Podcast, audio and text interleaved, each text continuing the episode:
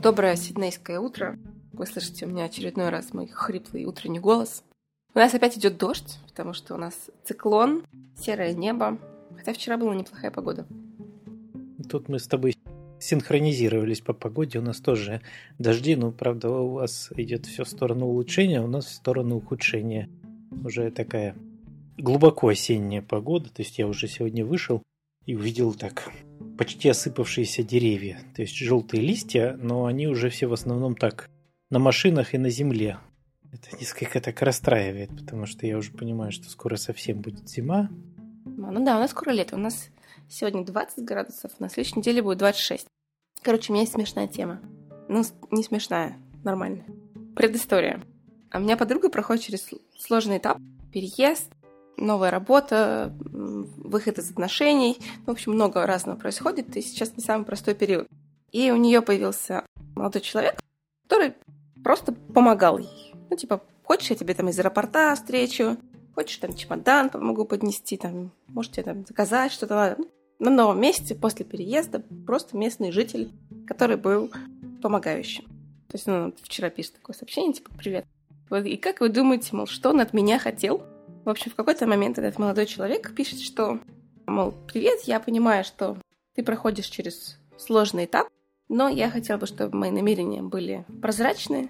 Я бы хотела быть больше, чем другом. И она, в общем, его отшивает. Ну, то есть, типа, мол, да, ты правильно сказал, я прохожу через сложный этап, и вот сейчас я не готова к новым отношениям. После этого мы с моей другой подругой, которая у нас дружеский треугольник, то есть мы все в курсе происходящего. Обсуждаем эту ситуацию. И я говорю, что я бы на месте первой подруги. Я просто усиленно пытаюсь говорить без имен. Согласилась, ну, написала бы, что, типа, в общем, я бы продолжила бы принимать поддержку, потому что если я в плохой эмоциональной ситуации, то эмоциональный саппорт, эмоциональная поддержка другого человека мне, в общем-то, очень даже нужна. И использовать его просто как какой-то эмоциональный якорь, подушку, я не знаю, человека, который тебе реально эмоционально помогает и поддерживает, приносит, в общем-то, спокойствие, я бы продолжила. На что подруга номер три мне говорит, Саш, ну так же, ну неправильно, ты же используешь человека. Я говорю, ну как использую? Я бы ему написала, что я, типа, спасибо большое, мне очень приятно. Да, вот, типа, я сейчас не в самой простой ситуации, но мне было бы приятно продолжить с тобой дальнейшее общение, но пока в дружеском режиме. И тут подруга номер три мне говорит, Саша, а что бы тебе сказал твой психотерапевт на это? Я говорю, я не знаю, что бы мне сказал мой терапевт на это, но я считаю, что мы, как два взрослых человека, вообще-то бы здесь могли разобраться. Я же не манипулирую, не манипулирую. Я не знаю, что здесь сказать, ну, потому что действительно, как будто для меня вопрос исключительно про то, в какой форме будет использование человека. Ну, очевидно, мы друг друга используем, ну, так или иначе когда мы между собой как-то взаимодействуем, мы точно пользуемся друг другом. Там слово «используем» звучит, на мой взгляд, нейтрально для многих. Это звучит не какой-то негативной такой коннотации, да, так будто у него есть негативная коннотация, что «используем». Но это ж как в том этом старом анекдоте, да, про то, что можно было просто написать «пива нет», а вы написали «пива нет». Так и тут. А, можно просто использовать, а можно использовать.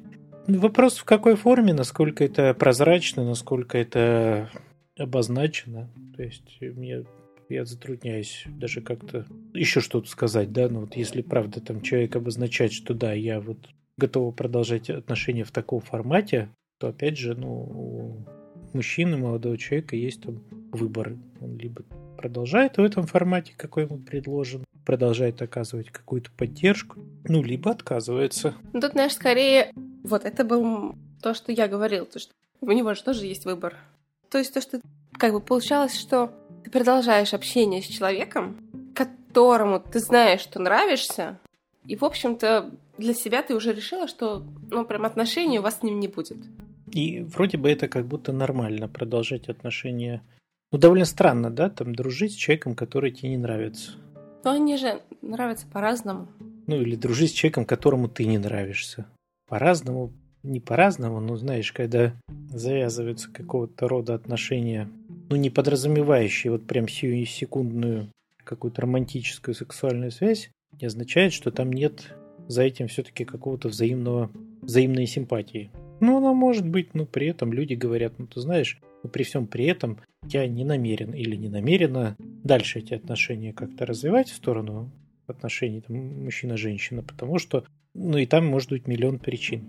То есть в других обстоятельствах это было бы возможно, в этих обстоятельствах вот я, например, не хочу. У меня кто-то есть и так далее. Ну, то есть не вижу ничего такого удивительного в том, что люди могут продолжать друг другу нравиться и поддерживать дружеские отношения. Скорее, это как-то даже довольно естественно. А чем тебя эта тема так как-то задела, что ты прям, да, ну, решила записать выпуск про это? Я подумала, что просто забавно, что для меня это нормальная история и ситуация, когда ну, я буду использовать, я буду называть то, как я для себя это называю. Когда я использую человека в собственных интересах, в данном случае это была бы эмоциональная поддержка. То есть мы уже слушаем наш подкаст два года, мы знаем, что я не самый добрый человек, но довольно честный. Можно хотя бы в этом признаться. Я знаю, что я нахожусь в плохом месте эмоциональном, и такая эмоциональная поддержка, она меня, ну, реально поддерживает. Она приносит мне какие-то бенефиты. То есть с ней мне лучше, чем без нее. И, естественно, я бы оставила этого человека рядом с собой. Ну, тот промежуток времени, насколько мне это удобно. Ну, и пока он, конечно, сам не ушел. Но видишь, подруга номер три сказала, что так нельзя. Так а как можно-то? Вот нет у тебя к нему никаких ответных чувств. Все, и надо отпустить, как птичку в небо. Кому это нужно? Ну, это, видимо, этически правильно. Тут не то, что нужно, нужно, не нужно, но это какое-то, знаешь, как вот этически так, а для правильно. кого это правильно? Девушка говорит, мне нужна поддержка. Парень говорит, окей, я согласен. И более того, возможно, скажем так, я думаю, и ты сама можешь, так если задумаешься, может быть, найдешь среди своих знакомых, я точно среди своих знакомых найду такие примеры, да, когда кто-то говорил нет ни за что, но как-то терпение, труд, настойчивость и, и все остальное, да, и внезапно выясняется, что, а, ну да, кажется, я теперь тоже влюбилась.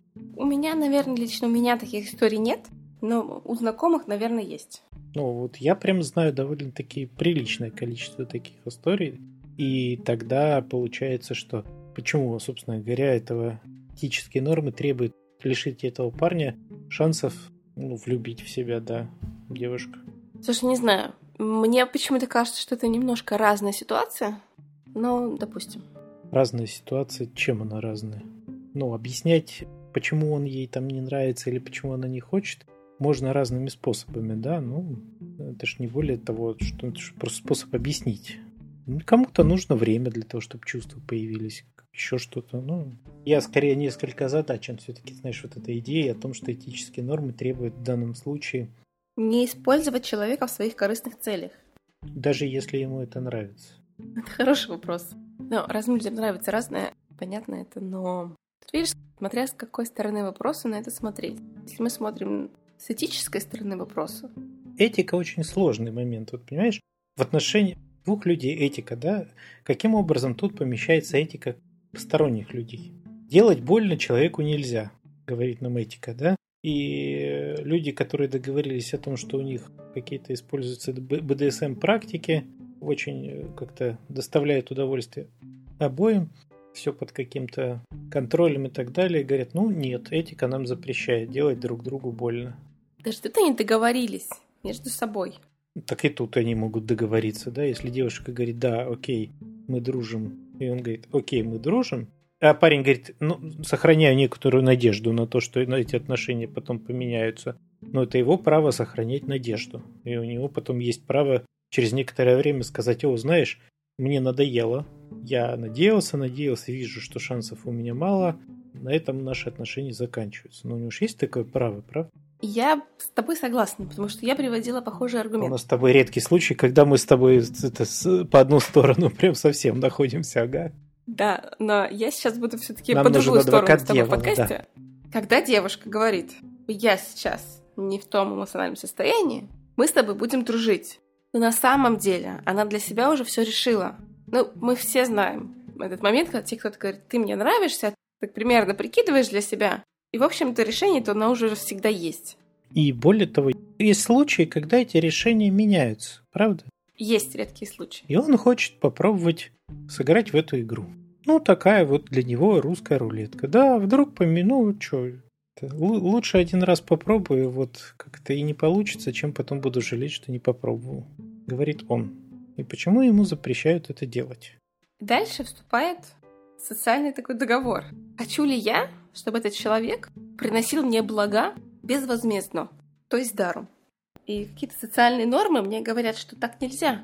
А вы, а, госпожа Александра, используете бедного мальчика в своих корыстных целях. Для меня это нормально. Мы с ним все обсудили, он делает, что он хочет. Я это принимаю, потому что до какой-то степени мне это приятно, либо мне это надо. Но у меня будет какое-то чувство вины на подкорке. У кого-то не будет, я знаю тех, у кого не будет. Но для меня всегда важно понять, был ли этот социальный контракт чистым для всех. То есть четенько ли все изложили все свои намерения и согласны с ними. Я думаю, что это действительно, ну тут я скорее похоже с тобой соглашаюсь -то вот в основной идее, да, что это договоренность двух людей. Если они про это договорились, и обоих это на данный момент устраивает. Мы сейчас не говорим о том, что это будет потом как-то. Потом эти договоренности могут, можно менять. И отношение к этим договоренностям потом тоже поменяться может. С обеих сторон. Основная эта идея вот в чем была. Когда ты принимающая сторона, и тебе сообщили, что к тебе есть а, что-то больше, чем дружба, то ты находишься в наиболее выигрышной ситуации. Это какая-то власть. Я не знаю, ну, это будет очень странный подкаст.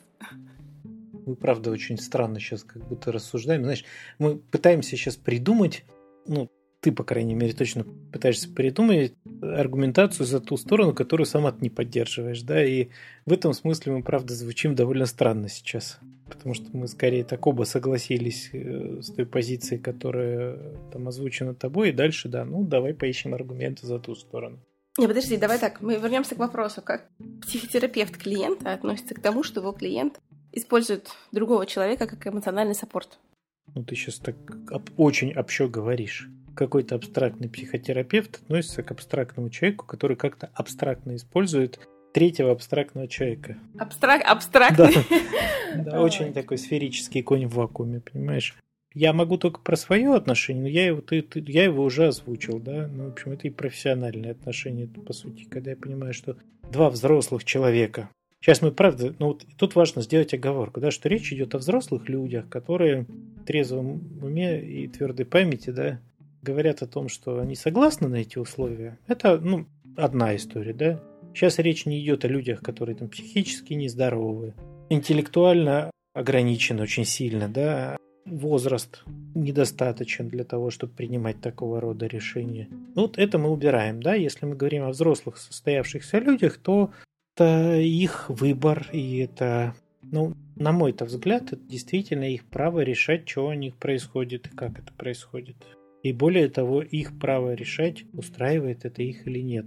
Если они говорят, да, нас обоих это устраивает, то будет очень странно, если я как терапевт буду им говорить, нет, ребята, вас это не устраивает. Тебя это не устраивает, а, а ты нарушаешь этические нормы мои. Ну, это правда очень странно, да? Скорее, в этом смысле они действительно являются теми самыми людьми, которые говорят, да, нас устраивает. И если бы у меня была такая пара, да, вот она пришла ко мне на терапию, если бы они на это, в этом месте договорились, они бы друг другу объяснили, да, что она говорит, ты знаешь, ну я тебя не люблю, и пока никаких, в общем... Не планирую. Ничего не предвидится, да.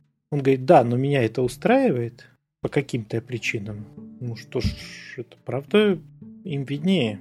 Опять же, практика показывает, что да, если человеку это действительно не устраивает, он через некоторое время начинает осознавать это теми или иными способами, да, и придет скажет, что, знаешь, вот, ну, да, раньше думал, что будет устраивать, сейчас попробовал, не устраивает. Ну, или наоборот, она тоже.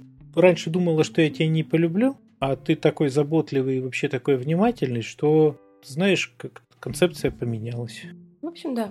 Поэтому вопрос действительно, с моей точки зрения, исключительно в э, легализации этого. Если это обозначено в паре, ну, любопытно скорее, знаешь, правда, ну, попытки вмешаться в это других людей посторонних и навязать свою точку зрения. Но если что, мы не вмешивались, мы просто обсуждали. Я понимаю, но это же все равно даже не такая вот в голове это происходит. Это интенция обнаруживается, что сказать, что нет, это нарушает какие-то странные этические правила. Ну, то, что у кого-то в паре власть, ну, извини, это вообще-то обычное дело. Это не является чем-то удивительным, уникальным и так далее. У кого-то там деньги, кого-то больше любят в паре. Ну, так вот, если посмотреть, там влюбленность друг в друга, она там разной степени может быть. Да, определенная власть в этом смысле там присутствует, ну какая-то. Ну нельзя же там предварительно взять и сказать, что давайте мы все уравновесим, прежде чем... А если не уравновешенные отношения, то все, этим людям запрещено вступать в отношения. Интересно же было обсудить. Видишь, у многих есть большие этические нормы. Видимо, у меня их меньше. Знаешь, это же не вопрос про меньше или больше, да, это еще и какое-то внутреннее ощущение, наверное, вот про то, что они у меня есть, они вот такие. И в этом смысле я же намерен жить с этими нормами. Ну, я вот как раз про то, что любопытно, что некоторые люди требуют, чтобы остальные тоже использовали их нормы. Ну, то есть как будто не допускают, что у других людей другие этические нормы или другие принципы. Я понимаю, о чем ты говоришь. Сложновато, но понимаю. Я почему-то думала, что этические нормы это какой-то как общее знание, и они для всех одинаковые. Ну, вот они действительно могут быть схожими, потому что в какой-то группе людей они могут быть схожими.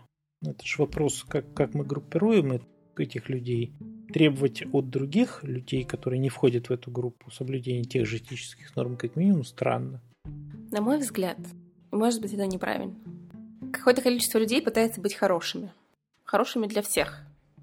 Э, вот смотри, первое, что в голову приходит, вот, например, часто такое встречается, когда люди, привыкшие рабо- э, общаться, взаимодействовать в, в жизни, в реальной, не привыкли как? Что э, незнакомому человеку неприлично тыкать. Нужно говорить на «вы». А в интернете, ну, это уже такая некая субкультура, да, сложилась в начале. И там сформировалась другая этическая норма. Ну, то есть, строго говоря, при общении в интернете на сайтах в чатах, еще где-то, да, это, ну, это правда так было. А там как раз было принято говорить друг другу «ты». Сформировалась вот такая этическая норма. И потом, когда э, масса людей, интернет стал общедоступным, то есть это началось еще там с Фидо и так далее, да, ну, с того момента, когда еще даже, в общем, строго говоря, это не было интернетом, это была некая сеть. Масса людей, общая масса людей начала заходить в интернет, для них оказалось шоком что здесь тыкают. И началось столкновение вот этой нормы, ну, вот этих двух норм. Потому что в одном обществе, да, принято говорить вы, а в другом обществе оказалось принято говорить ты. И началось это побоище, да, что а что вы мне тыкаете? Ну так у нас здесь вот так вот, ну, у нас такая норма сформировалась. И в ответ тоже, да, нет попыток признать, что да, это вот сейчас круг людей расширился, что это не та фидошная эта среда, которая была, что это уже сейчас другие люди, других возрастов и так далее, что, в общем, можно попробовать как-то расширить свое представление. Нет, мы теперь будем всем так. Такая вот священная война про ты и вы. Она до сих пор, ее следы местами прослеживаются. Ну, такое, при, не знаю, по-моему, я не знаю, ты вот, видимо, не сильно застала, да, то есть для тебя вот интернет уже все-таки формировался скорее как это той жизни появился, когда это уже, в общем, стало общедоступным. А я прям наблюдал вот эту тенденцию и конфликты с этим связанные. Слушай, я вернусь к своей мысли про пытаться быть хорошим человеком. То есть, когда я о себе думаю как о хорошем человеке, у меня есть какой-то список правил, свод законов имени меня. И, в общем-то, манипулировать другим человеком, когда я осознаю, что, возможно, я использую человека в собственных корыстных целях, это означает, что я не хороший человек — и мне кажется, вот это осознание, оно самое сложное. То есть, такой, ну я же хороший человек, а хорошие люди так не поступают. Я эгоистичный человек, а эгоистичные люди так поступают. Поэтому мне было ну, очень понятна эта история. Не, мне непонятно. Можешь как-то пояснить? Пояснить какую часть? Как не поступают хорошие люди? А я не знаю, видишь, видимо, плохо не поступают. Видимо, когда ты такой, да, я тебе нравлюсь, но ты мне не нравишься, и неважно, что ты хочешь, я считаю, что мы с тобой не можем дальше общаться, потому что с моей стороны это будет некрасиво. Получать от тебя дальнейшие бенефиты. Ну, то есть есть где-то какая-то система, позволяющая нам туда на что-то такое, знаешь, загрузить и получить ответ. Это было красиво или некрасиво, правильно или неправильно, хорошо или плохо, да, и мы можем куда-то это закинуть и так знать бы еще где. Мы с тобой сегодня перед записью обсуждали как-то нейросети, да, которые что-то делают. Вот где бы найти такую нейросеть, чтобы я мог описать, что я собираюсь делать, она мне сказала бы так вот, это плохо или это хорошо. Видишь, в чем вопрос для меня лично? То есть для меня это социальный контракт. В общем, почти все твои отношения с другими людьми — это социальный контракт, который ты можешь переподписать или не подписывать. Но для какого-то количества людей существует понятие «я хороший человек», хорошие люди так не поступают, а то, что ты там хочешь, уже не важно. И мы опять возвращаемся туда, что, знаешь, как будто известно, что хорошо, что плохо. Как поступают, как не поступают. Ну, у тебя же есть твои хорошо и плохо, личные твои для Они тебя. очень сложные. Но в том смысле, что я не могу сказать, что вот так вот можно делать, а вот так нельзя. Почти всегда там есть куча ограничений, куча допусков и куча условий. Поэтому они не превращаются во что-то такое э, незыблемое. То есть, скорее, это каждый раз проходит через некий внутренний вот этот, внутреннюю опять вот эту оценку, да, для меня это сейчас подходит или не подходит. И многие вещи, которые, в принципе, я могу сказать, что я там предпочитаю не делать. То есть я там, условно говоря, предпочитаю не врать. Но в целом мне нет никаких этих противопоказаний, да, я могу допустить, как что при определенных условиях я совру. И неоднократно это проделывал. Я себя за это не ругаю, естественно. Я не считаю чем-то классным, там, не знаю, воровать. Ну, то есть что-то украсть, это, ну, я это делал. В разном возрасте, да, там понятно, но это не суть. Но факт, что можно там сказать, что да, мне было там условно 5 лет. Но тем не менее, да, это уже все-таки это определенное. И более того, это было уже и во взрослом возрасте. То есть я, я что-то такое делал. Длинная история, зачем мне это надо было, почему и так далее, да, но то есть это не было чем-то таким для, для меня, вот что нет, вот это однозначно плохо. Это внутри меня оценивается как что-то такое вот не очень мне подходящее или скорее подходящее, а не по системе плохо-хорошо. И мне кажется, это правда бывает такая сложность, когда люди для себя, знаешь, выбирают очень жесткую систему вот этих оценок и критериев, да, и потом мучаются, потому что, ну, действительно, сейчас вот, не знаю, там, человек вот обещание надо выполнять. И вот не выполнять обещание плохо, да. И вот дал обещание, а потом понимаешь, что уже ну, не хочется выполнять это обещание. Изменилось отношение к человеку, внутренних ресурсов не хватает. И организм уже прям требует позвонить и сказать, знаешь, я передумал, а вот это внутреннее как-то данное себе когда-то сформированное убеждение, что все обещания уж если пообещал, надо выполнять, требует зачем-то его выполнять. Ну, это же проблема. Ну, это этическая проблема. Проблема внутренняя такая, это скорее конфликт внутренний. Я, не, я даже не стал бы это в сторону этики, это внутренний конфликт. И более того, человек, который вот с такими очень жесткими убеждениями, да, ну, вот это вот хотя бы, вот прям пример, этот, что обещание, да, но если пообещал, надо выполнить. Как ты думаешь, каким последствиям приведет это, если человек будет очень жестко следовать вот этому правилу? Перестань давать обещания он фиг кому что пообещает. То есть и вот это вот тот человек, которого, да, там, ты придешь ко мне в гости, да, там, в выходные, ты знаешь, я не могу тебе сказать сейчас. И это не потому, что он не может сказать да, он, ну, в смысле, он просто опасается, что если он скажет да, не хочет то, обещать. то все, потом он вынужден будет идти и не имеет возможности передумать. То есть вот эта вот излишняя жесткость в этих своих убеждениях, она именно к этому и приводит человек тогда начинает максимально избегать попадать в собственную ловушку. Да, и потом вот эти вот отношения, да, что-то. Блин, знаешь, это такое сложное. Для меня это сложная история, потому что Сказать человеку «я люблю» невозможно становится. Ну, потому что в голове, да, что ну, если смотри. я человеку сказал «люблю», то потом, ну, я... Нельзя сказать «я да, тебя разлюбил». Да, именно так. Именно так. И человек будет максимально избегать этих, этих фраз, ну, этой фразы, да, просто потому что, ну да, у него в голове сформировалась вот такая вот история, что хороший человек не может взять потом и разлюбить, что он должен вот выбрать одного. Ну что, записались? Хорошо. Ты вроде у тебя какая-то была мысль, но ты на этом не будешь ее продолжать. Я решила оставить ее для следующего подкаста. Хорошо. Спасибо, что вы нас слушаете. Спасибо, что вы с нами все это время. Иногда мы записываем интересные подкасты, иногда не очень. Сегодня вышел странный. А на следующем подкасте у нас будет гость. Гостья. Мы есть, я уже сейчас буду повторять это, видимо, в конце каждого подкаста. Мы есть на всех платформах, на которых можно слушать аудиоподкасты. Мы есть в Телеграм, мы есть в Ютубе. И практически везде можно оставлять комментарии. Мы с удовольствием читаем эти комментарии. Если там есть возможность нас каким-то образом дать знать, что вам это понравилось или не понравилось, ну, то есть поставить лайк, дизлайк, тоже сделайте это. Нам просто интересно. Если вы согласны со мной и не согласны с Олегом, обязательно пишите. Мы, у нас, мы будем делать такой дашборд с палочками, у кого выше рейтинг. Хорошо, хорошо. А если вы со мной согласны, то можете не писать. То не пишите. Все, пока-пока.